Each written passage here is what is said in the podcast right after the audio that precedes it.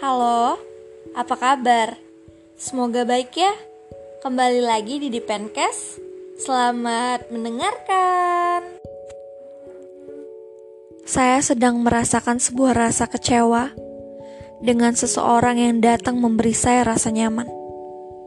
Sampai akhirnya, rasa yang dia berikan jadi bumerang untuk saya sendiri ketika dia memilih pergi tanpa memberi kepastian. Seperti pelangi yang memberi keindahan setelah hujan, lalu hilang setelah banyak pasang mata memandang dengan kekaguman.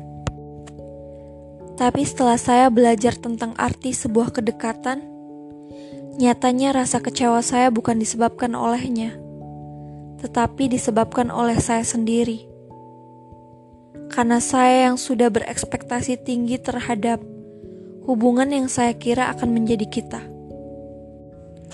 Dan saya belajar dari kesalahan saya bahwa ketika ada yang mendekati, jangan pernah berekspektasi tinggi. Karena bisa saja dia yang mendekati hanya sekedar mencari teman bercerita. Untuk itu, jangan pernah sakiti hatimu hanya dengan ekspektasimu yang kamu imajinasikan sendiri. Karena semakin kecil kamu berekspektasi, maka semakin kecil pula kamu merasakan yang namanya sakit hati.